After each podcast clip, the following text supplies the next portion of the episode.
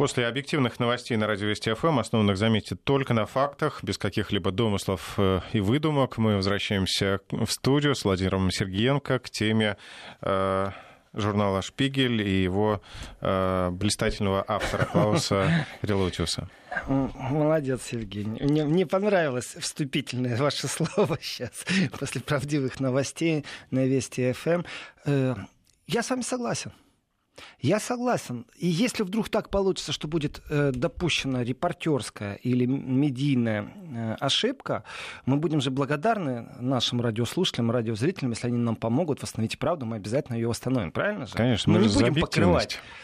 Э, а вот Шпигель нарвался на то, что, в принципе, посол США в Федеративной Республике Германии Ричард Гренель видит антиамериканскую политику. Уважаемый журнал «Шпигель», скажите, пожалуйста, а как насчет объективных освещений событий в Донецке, Луганске? А как насчет э, объективных э, событий, освещения объективных, не объективных событий, а освещения, объективного освещения, например, в Сирии, связанной с белыми касками? А давайте теперь посмотрим все, что вы писали за последнее время в тех критических и кризисных точках, где присутствовала Россия где не присутствовала Россия, но тем не менее могли обвинить, что это как-то связано с Россией. Что, кстати, пишет про Северный поток-2? Э, Шпигель? В данном случае, э, да, я так скажу, Шпигель это не рупор США уж точно.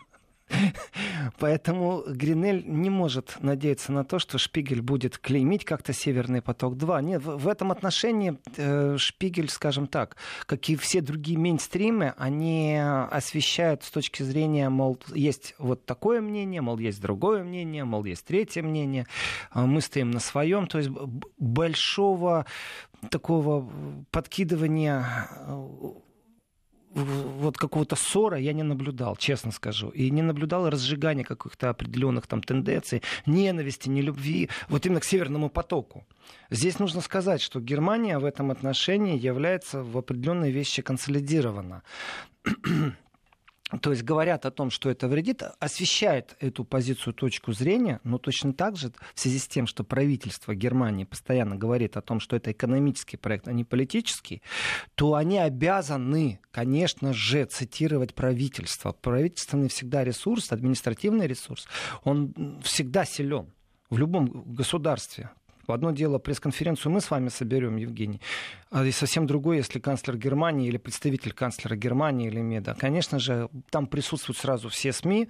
Если одно промолчит, так второе же напишет, нельзя же замалчивать. А различия между экономическими и политическими э, скажем, проектами, оно не видно как раз послу США оно не видно э, представителям Украины. Страны Балтии и Польши на этом заканчиваются. Те, кто не могут что-то отличить политику от экономики, экономику от политики. Здесь у нас э, кроме того, что посол обратил внимание, что антиамериканскую политику Шпигель ведет, то я помогу чуть послу. Введите санкции против Шпигеля. У вас есть повод. Не надо не ждать никаких судебных там, решений. Вы же никогда не ждете, чтобы санкции вводить. Вам не нужно, у вас там есть опыт большой. Э, Боинг, например, который на территории Украины был сбит. Э, дело Скрипалей, э, дело, связанное с подрывом рутеров или как там в киберпространстве антидопинского агентства. И что там еще было у нас? У нас еще был попытка в... в Вмешательство в выборы в американских. Вмешательство в выборы в американских. Вам же доказательств не надо объявите Шпигель э, каким-нибудь недопустимым на территории США изданием.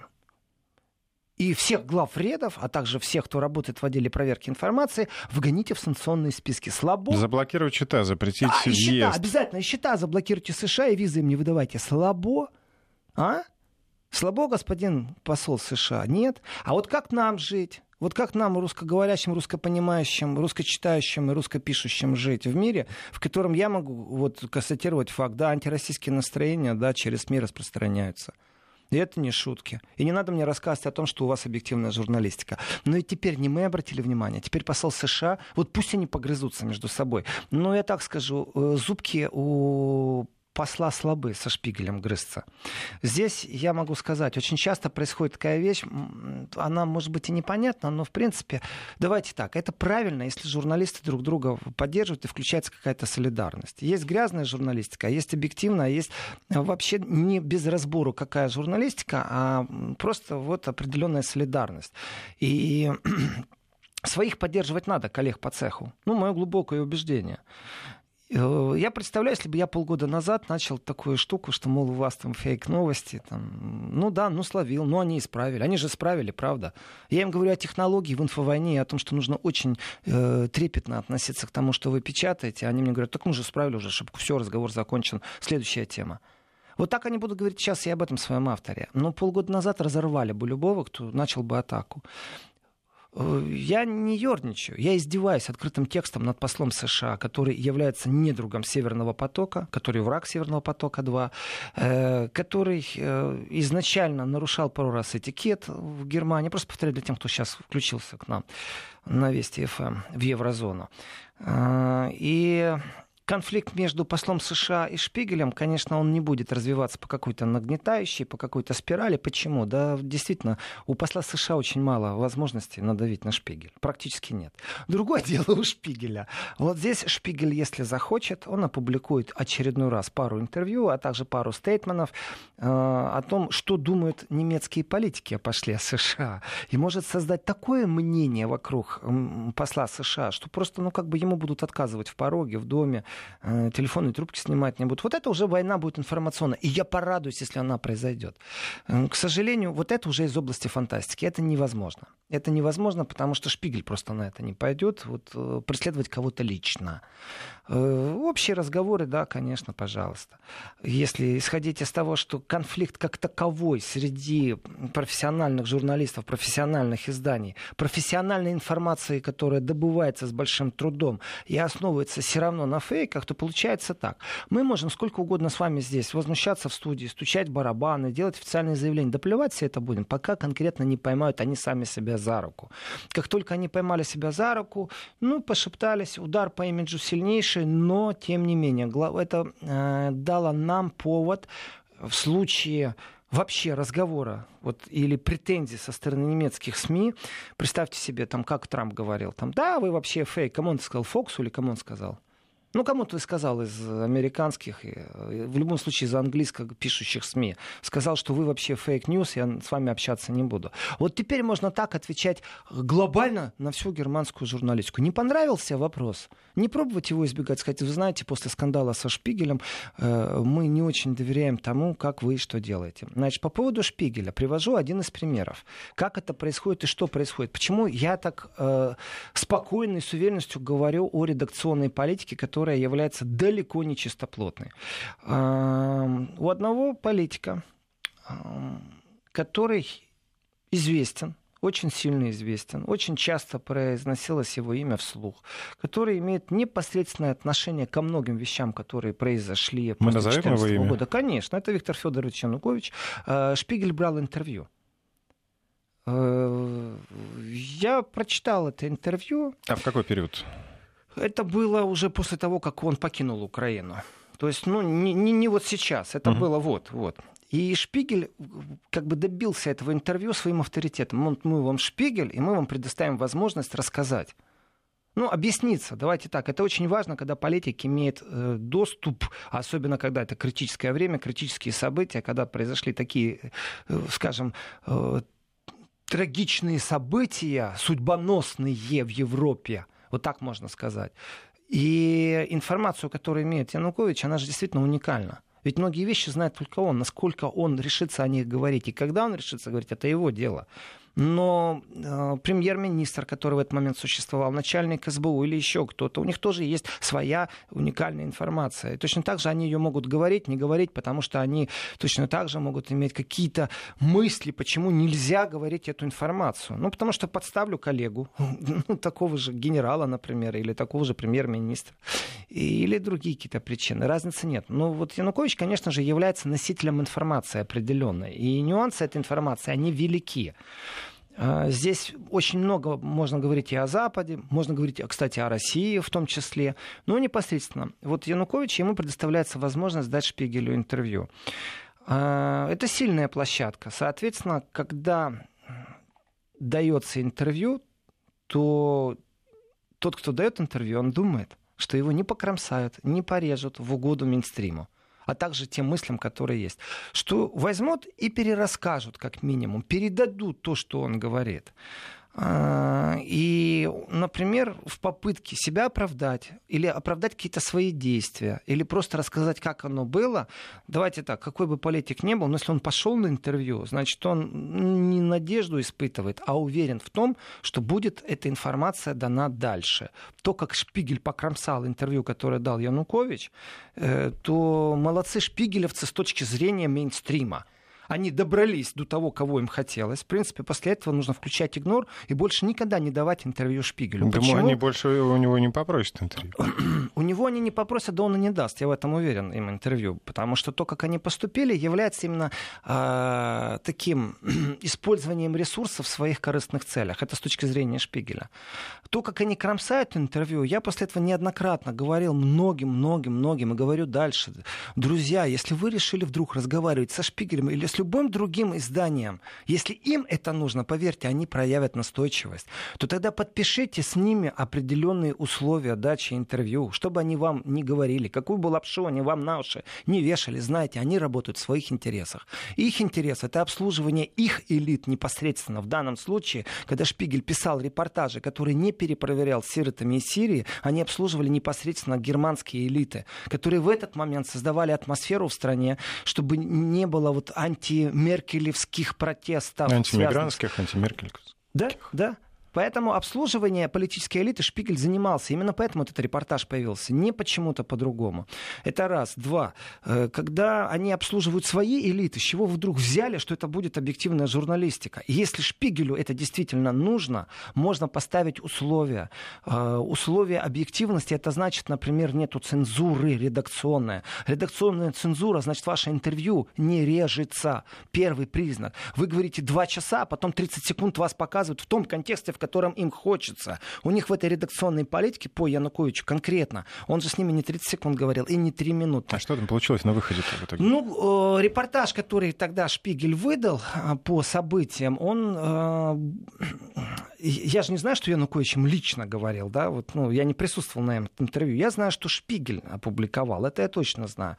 И Почему я уверен, что из двух часов три минуты там взяли э, видео и вырезали те ответы, которые им нужны были, они создавали атмосферу, которая объясняла, что произошло на территории Украины, как произошло, кто несет ответственность и почему. То есть им нужен был создание не... Э, им нужно было вот такой негативный образ Януковича, которому так и надо, что с ним произошло.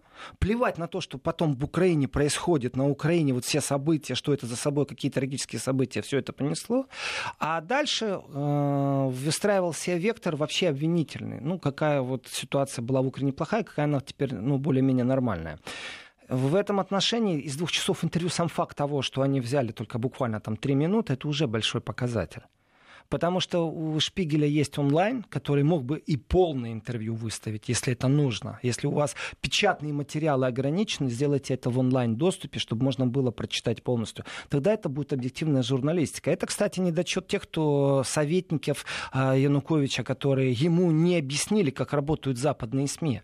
Они будут разговаривать пять часов с вами, а возьмут то, что им нужно, если вы с ними не поставили контракт. Как только вы говорите, что мы хотим подписать условия дачи интервью, они расскажут, не, у нас не принято принято. Не принято. До свидания, если не принято. Это вам нужен эксклюзив. Не нам. Таких, как вы, шпигелей в Европе. И во Франции есть свои шпигели. И в Италии есть свои шпигели. И в Германии есть несколько очень мощных изданий, которые э, пойдут на интервью и не будут его резать. Это определенная редакционная цензура, хитрость. Им нужно вставить определенный контекст и вектор, что они и делали. Поэтому не первый раз я говорю о Шпигеле, и в данном случае благодатная почва. Почему? А у нас повод есть.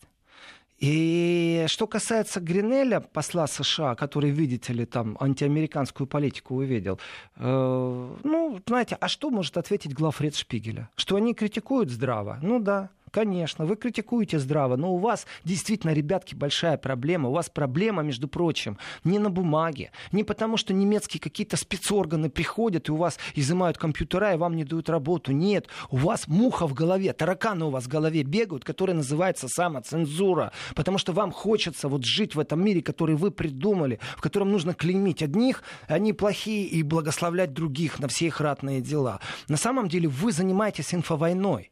Именно поэтому у вас такие сильные пробелы. Если бы вы не занимались клеймением Северного потока-2 или там России, если бы вы глобально подходили всегда по чесноку к этим проблемам, то у вас бы не было сегодня вот такого вот взрыва и падения имиджа. Да, и восстановить его, ну, года на это уйдут, кстати. Я не думаю, что обвалятся, конечно же, подписки. Почему? Потому что подписки на новый сезон уже заключены, и выйти из них невозможно. И ну, на рынке, э, давайте исходить из математических формул.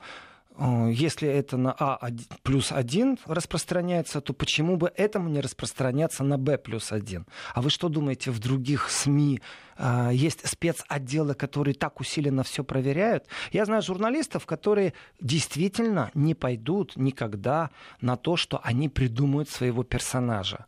Ты ему можешь трижды перерассказать историю, ему нужен источник. Он не назовет его имени, он приедет. Приедет то ли в Киев на расследование, приедет то ли в свой же Страсбург, в Брюссель, когда есть информация.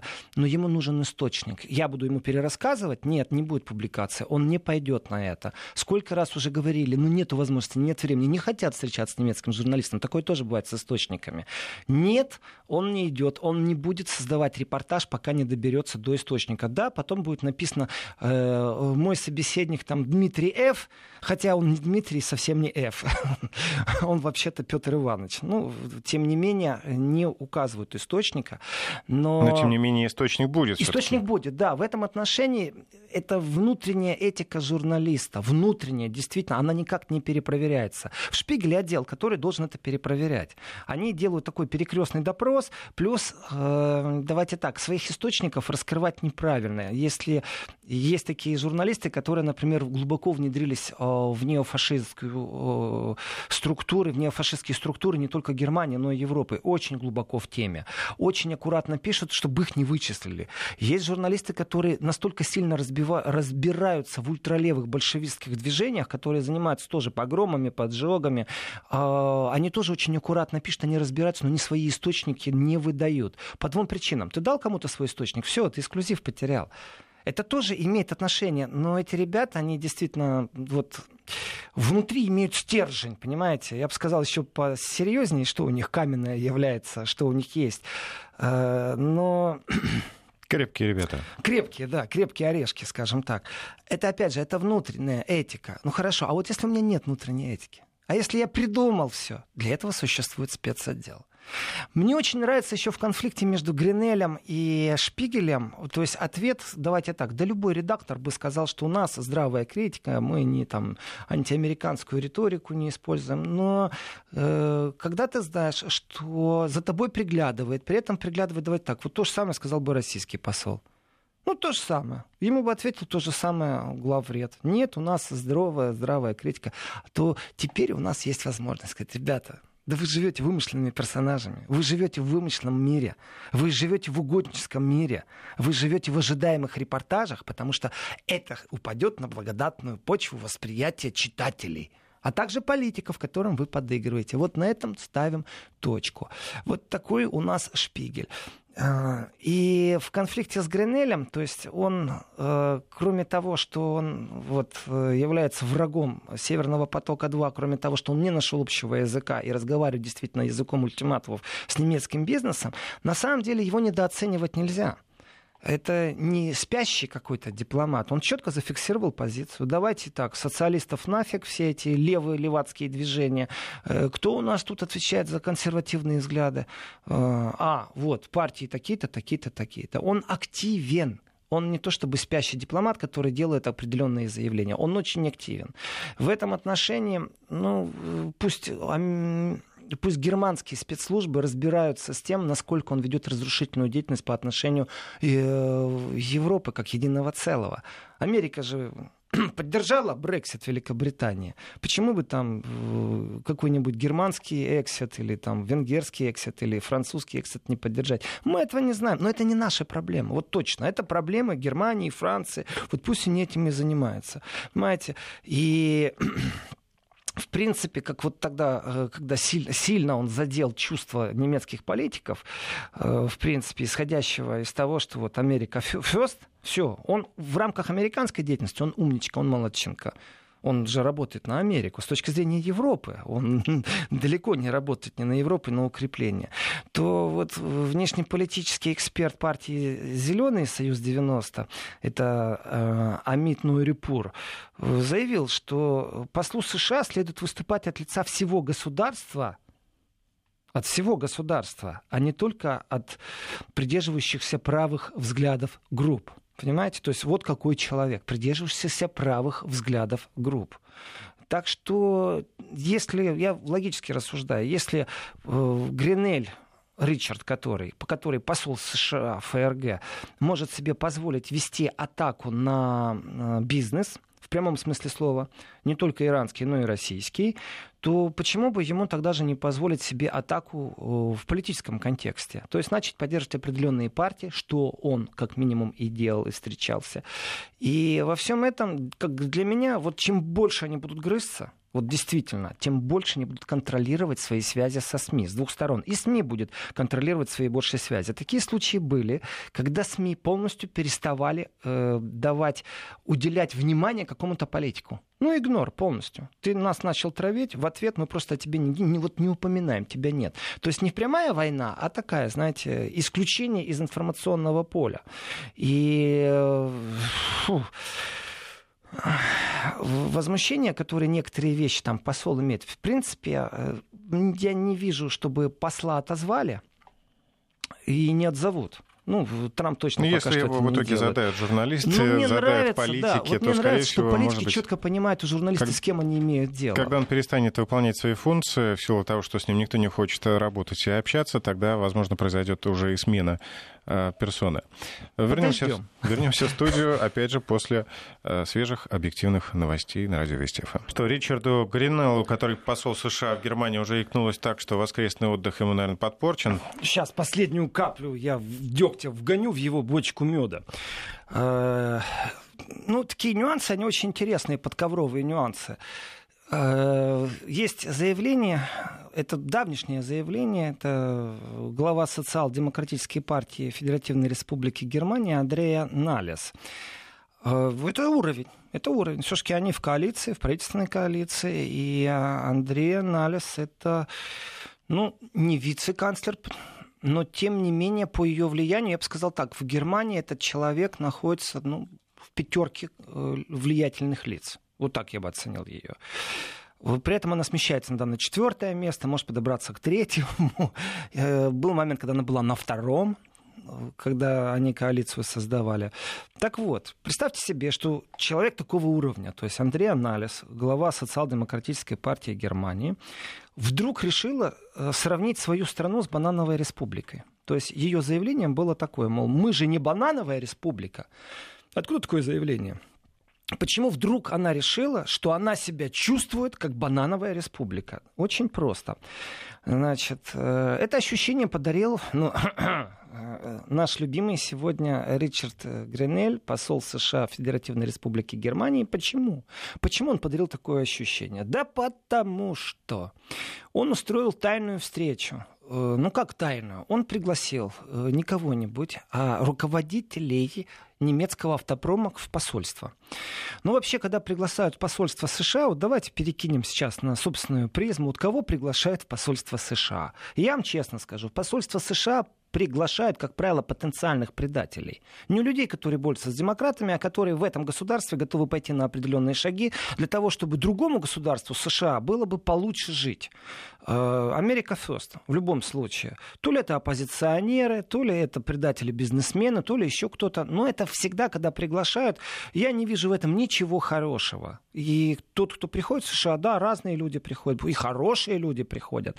Но цель не хороших людей а у США найти, а цель непосредственно найти потенциальных предателей, потенциальных предателей каких-то интересов. Интересы могут быть разные, иногда эти интересы совпадают.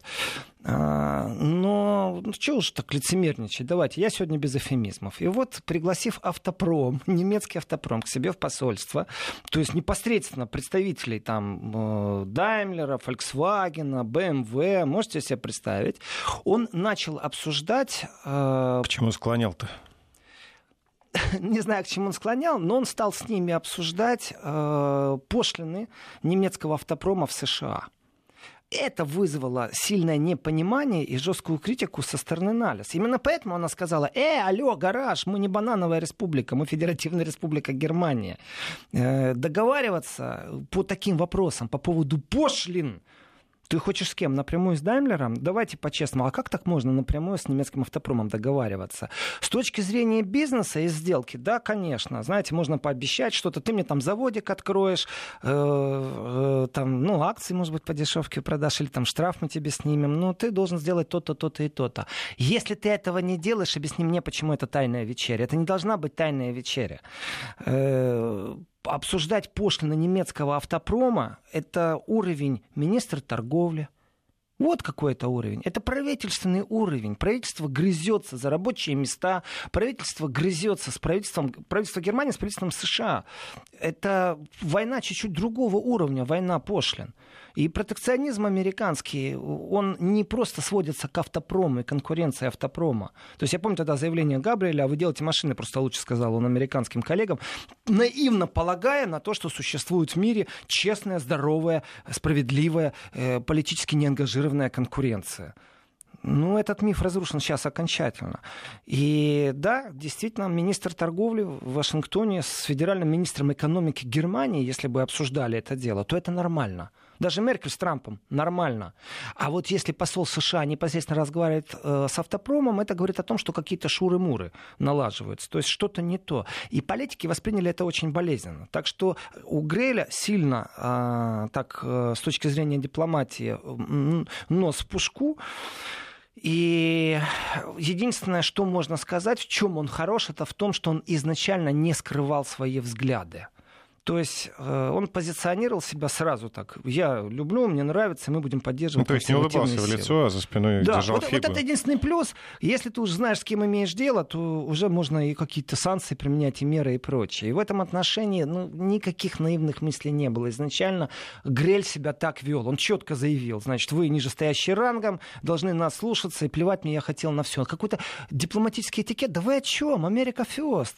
Поэтому автопром ко мне сидеть, стоять. Пошли заводы строить не в Мексике, не в Бразилии, где-нибудь, где подешевле рабочая сила, а в США. Тогда мы подумаем, как можно пошлин. И совместное производство, и обмен акциями. Вот о чем говорится на таких вещах. То есть разговор бизнеса с политикой, в принципе, уместен на, на одной территории. Но ведь модель США какова? Дерипаски, отдай акции, э, мы тебя снимем из списков санкционных. Отдай акции. Э, никакой честной конкуренции нет. Он выполняет миссию США. Просто эта миссия не является дружеской. Эта миссия не является равновеликой.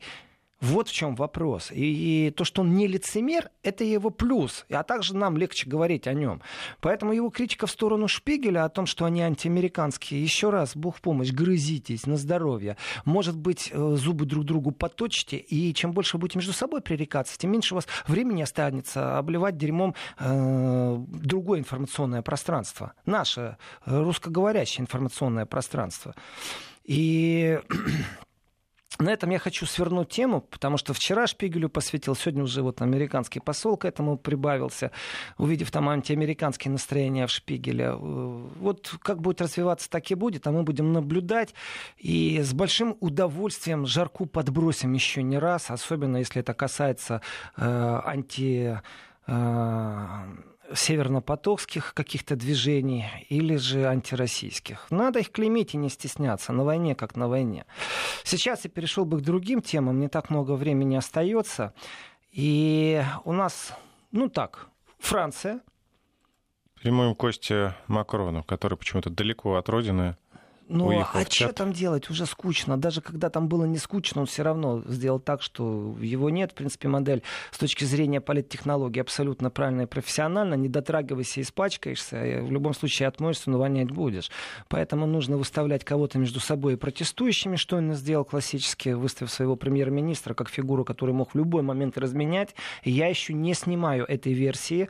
Э, я ее действительно серьезно рассматриваю, потому что это выгодно будет разменять кого-то, поставить нового готовы пообещать взять время протянуть. У Макрона передышка полгода. За эти полгода французская полиция просто обязана разобраться с зачинщиками, найти виновных, найти крайних, применить к ним определенные репрессивные меры, э, разобраться, имеет к этому отношение Россия или нет. Давайте мы поможем им и скажем, что, опять же, США, тень США везде. Вот какие они молодцы. Подразделение фонда Маршалла в Германии, которое заявило о том, что российские аккаунты, которые прокремлевские, как они говорят, э, имеют отношение к тому, что они стали усиленно давать информацию. Да, а почему нет? Я тоже с удовольствием фотографии э, перепачиваю в Фейсбуке, а также видеоролики из Франции. Но, тем не менее, э, у нас так получилось, что совсем Нобель пошли протесты. Майдан французский э, не получил ярко выраженных лидеров, которые идут на штурм Елисейского дворца. И если посмотрели бы мы на Майдан, то Майдан такой был маленький кусочек, маленькая площадь. Понимаете, вся страна жила нормально в какой-то момент. Ну, потом уже началось-то крупно. Вся страна жила спокойно. Кофе пили везде, рестораны везде работали, ночные бары. И вот был маленький кусочек Майдана. Утром полиция э, майдановцев в одну сторону загнала, а майдановцы вечером полицию в другую сторону нейтрально восстановились. Это было начало до политической поддержки. Вот во Франции не произошло политической поддержки, ни внешней, ни внутренней. И, конечно же, оно логично, что пошло на убыль. Сейчас 39 тысяч было по подсчетам полиции во Франции. Даже 38, а, ну больше, да, где-то, ну, 38-39. Ну, давайте под 40 скажем, что Даже, нам, да. Мы же не можем там с точностью сказать до сотни или до единицы. А, вот. 3000 э, 39 тысяч, под 40 тысяч протестующих по всей Франции, это сильная убыль, то есть это не 100 тысяч уже. В самом Париже тоже не десятки вышли, а вышло там вообще пару тысяч, там кто-то говорил две, кто-то говорит три. Сейчас будет сигнал, правильно я понимаю? Да, сигнал для регионов. Дальше продолжим. Вести ФМ. Спасибо тем, кто остался с э, радио Вести ФМ. Те регионы, которые не ушли на свое вещание, мы продолжаем с Владимиром Сергеенко. Так, Франция. Так вот, э, у нас э, на убыль пошли протесты. Но, тем не менее, хочу обратить внимание. Те пару тысяч, которые вышли во Франции, ну, пару десятков тысяч, вышли на протесты, это, давайте так, это ядро будущей политической силы. 40 тысяч это уже достаточно с точки зрения закона, чтобы зарегистрировать партию. Партию протеста, можно ее так сейчас назвать временно. Э, это непростое задание создать партию. Дело не в том, что ты можешь написать бумагу, собрать подписи и пройти все регистрационные моменты. Дело в том, что партийная линия, в первую очередь, это как инструмент демократического существования, нуждается в идеологии, нуждается в философии, которую нужно прописать. Просто протест «нам не нравится бензин, цены» — это слишком мало для того, чтобы э, создавать партию. «Макрон, уйди» — это слишком мало, чтобы создать партию. Должна быть идеология, и эта идеология должна в себя впитать определенные вещи вещи. На наших глазах произошло создание альтернативы для Германии идеология и философия, которая возникала, вот прямо на глазах появлялась программа партийная, как она прописывалась, о чем они заявлялись, споры, внутри партии расколы, потому что не все, э, будем так говорить, исповедуют принципы протестов. Э, и объяснить людям, что ты на улице добьешься намного меньше того, если ты войдешь в парламент, на самом деле является определенным лукавством. Войдя в парламент, ты можешь ничего не добиться. Потому что в парламенте ты будешь абсолютно никому не нужной оппозицией, которая получит доступ к микрофону в рамках э, парламентарской дисциплины, и на этом все заканчивается. Все, точка. Тебе даже СМИ не будут ничего давать. А на улице ты можешь большего добиться. И вот во Франции сейчас мы увидели, что улица может чего-то добиться. Французская культура протестов себя очередной раз проявила. То, что пошло на убыль, ожидаемо. Во-первых, люди хотят Рождества, хотят праздника. Во-вторых, устали. В-третьих, ну давайте так, Макрон бросил подачку в виде 100 евро повышения минимальной зарплаты. И вот эти вот самые упоротые, самые упертые протестующие, которые, ну чего они хотят? Чтобы Макрон ушел? Ну не добьются, их уже меньшинство. Но обратите внимание на другую вещь. Все-таки а, боится, я бы сказал так, в данном случае я скажу не Макрон, а в данном случае правительство Франции боится этих протестов, боится того, что они могут что-то начудить, натворить, что выйдет совсем из-под контроля, поэтому полиция не расслабляется. Поэтому ну, изначально были противоречивые данные, э, сколько задержано, и тоже какая-то странная статистика. Мол, задержано столько, арестованных столько. Задержали в том числе и одного из лидеров э, желтых жилетов. Э, задержка лидеров протестных движений, скажем так, это опять же технология. Это абсолютно легитимная вещь. Другое дело разница между задержкой и арестом. Вот здесь вот произошли и аресты. 81 человек были бы... Это те, против кого возбуждено что-то. Ну, то есть там кинул булыжник в полицейского, значит, против себя могут что-то возбудить. А, Если ты просто стоишь, кричишь да. в месте, в котором разрешено и зарегистрировано, ну, кричи себе на здоровье. То есть э, разница между задержанными и арестованными, она есть. Вот цифры сообщались, что 200 задержанных, 80 арестованных. Ну, может, это 80 является частью 200, этого я не знаю. Очень противоречивые цифры, но давайте так, те пару тысяч, которые вышли во Франции, это говорит о том, что пошло сильно-сильно на убыль, очень сильно. Сейчас по логике вещей э, протестующие Протестующие должны э, залезть в себе в берлогу, в нору, залезать раны и произвести работу над ошибками. Увеличение эффективности связано только с работой над ошибками. Нету других принципов увеличения эффективности. Э, и здесь ну, понятно, в ближайшее время они могут превратиться, знаете, как патриоты Германии, Пегида, э, против исламизации Европы, патриоты против исламатизации. А, они во что превратились? Вначале поддержка народная, вот когда они заявили, мы против, и мы хотим демократическим способом протестовать против того, что вот так сильно нашу христианскую Европу, даже если мы неверующие, непосредственно не ходим в церковь, но тем не менее у нас исторически и культурно христианские корни есть, и вот сейчас происходит исламизация Европы, мы против этого.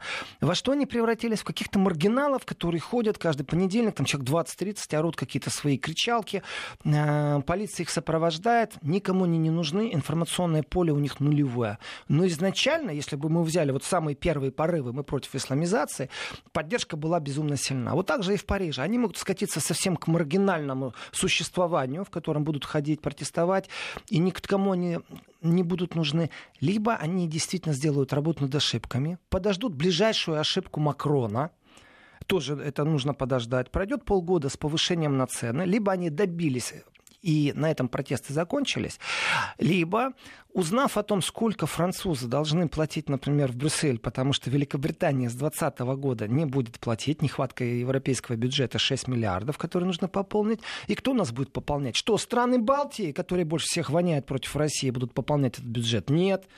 Э, кто против Северного потока больше всех умничает? Страны Балтии, Польша, Украина, да? Ну, плюс американский посол, понятно, в Германии. А кто действительно будет платить? Германия, Франция а, бизнес будет платить. А, и налогоплательщики Франции сильно отличаются от налогоплательщиков Германии. Не просто так Сара Вагенкнехт а, сказала, что культура протестов, берите пример у французов по крайней мере, завидовать есть чему некоторым, кто хотел бы вот так же вывести тысячи людей, ну, на мирные протесты. Давайте о мирных говорить. Цивилизованные, и то, да. И то, как э, силовики, то, как силовики французские с какой серьезностью относятся к происходящему, то есть присутствие водометов, присутствие... Э, усиленно вот этих баллончиков с газом, который льется беспощадно в лица э, слезоточивый газ протестующим, говорит о том, что власти Франции, тем не менее, все еще напуганы. Иначе не было бы такого сильного вот, э, силового представления. Держат руку на пульсе, контролируют ситуацию. Несмотря на то, что протесты пошли сильно на убыль, просто очень-очень сильно на убыль. И вот с точки зрения технологий и развития прогнозирования, скажу так, ну, конечно, на Новый год протестовать вообще идиотизм, это будет уже действительно маргинальность. А вот когда потеплее станет, когда закончится мораторий на подорожание э, цен на топливо, вот в этот момент и все будет ясно. Действительно направлено это на Макрона его брюссельскую политику, э, на брюссельскую вертикаль. Или это вот ну, просто недовольство собственной жизнью, которое мы не можем объяснить, почему и как, но мы понимаем, что нам это не нравится, что-то менять надо, но что мы еще не знаем. Тогда это не будет никакой политической силы, тогда это будет дальше вот такие вот революционные события, в которых, ну, там автобан перекроет, понимаете, э, там еще что-то перекроет. Э, вот в некоторых местах автобусы просто перекрыли доступ в центр города туристические. Это так, в Европе в некоторых местах проходит. Почему? Потому что проблемы вроде как экология, вроде как дизель, вроде как дороже. А как выживать, если в центр города не едешь, никто не заказывает? Поэтому эти протесты просто будем наблюдать. Пока пошли на убыль, и, скажем так, слава богу, праздники на носу. Владимир Сергеенко, спасибо большое и до встречи в эфире.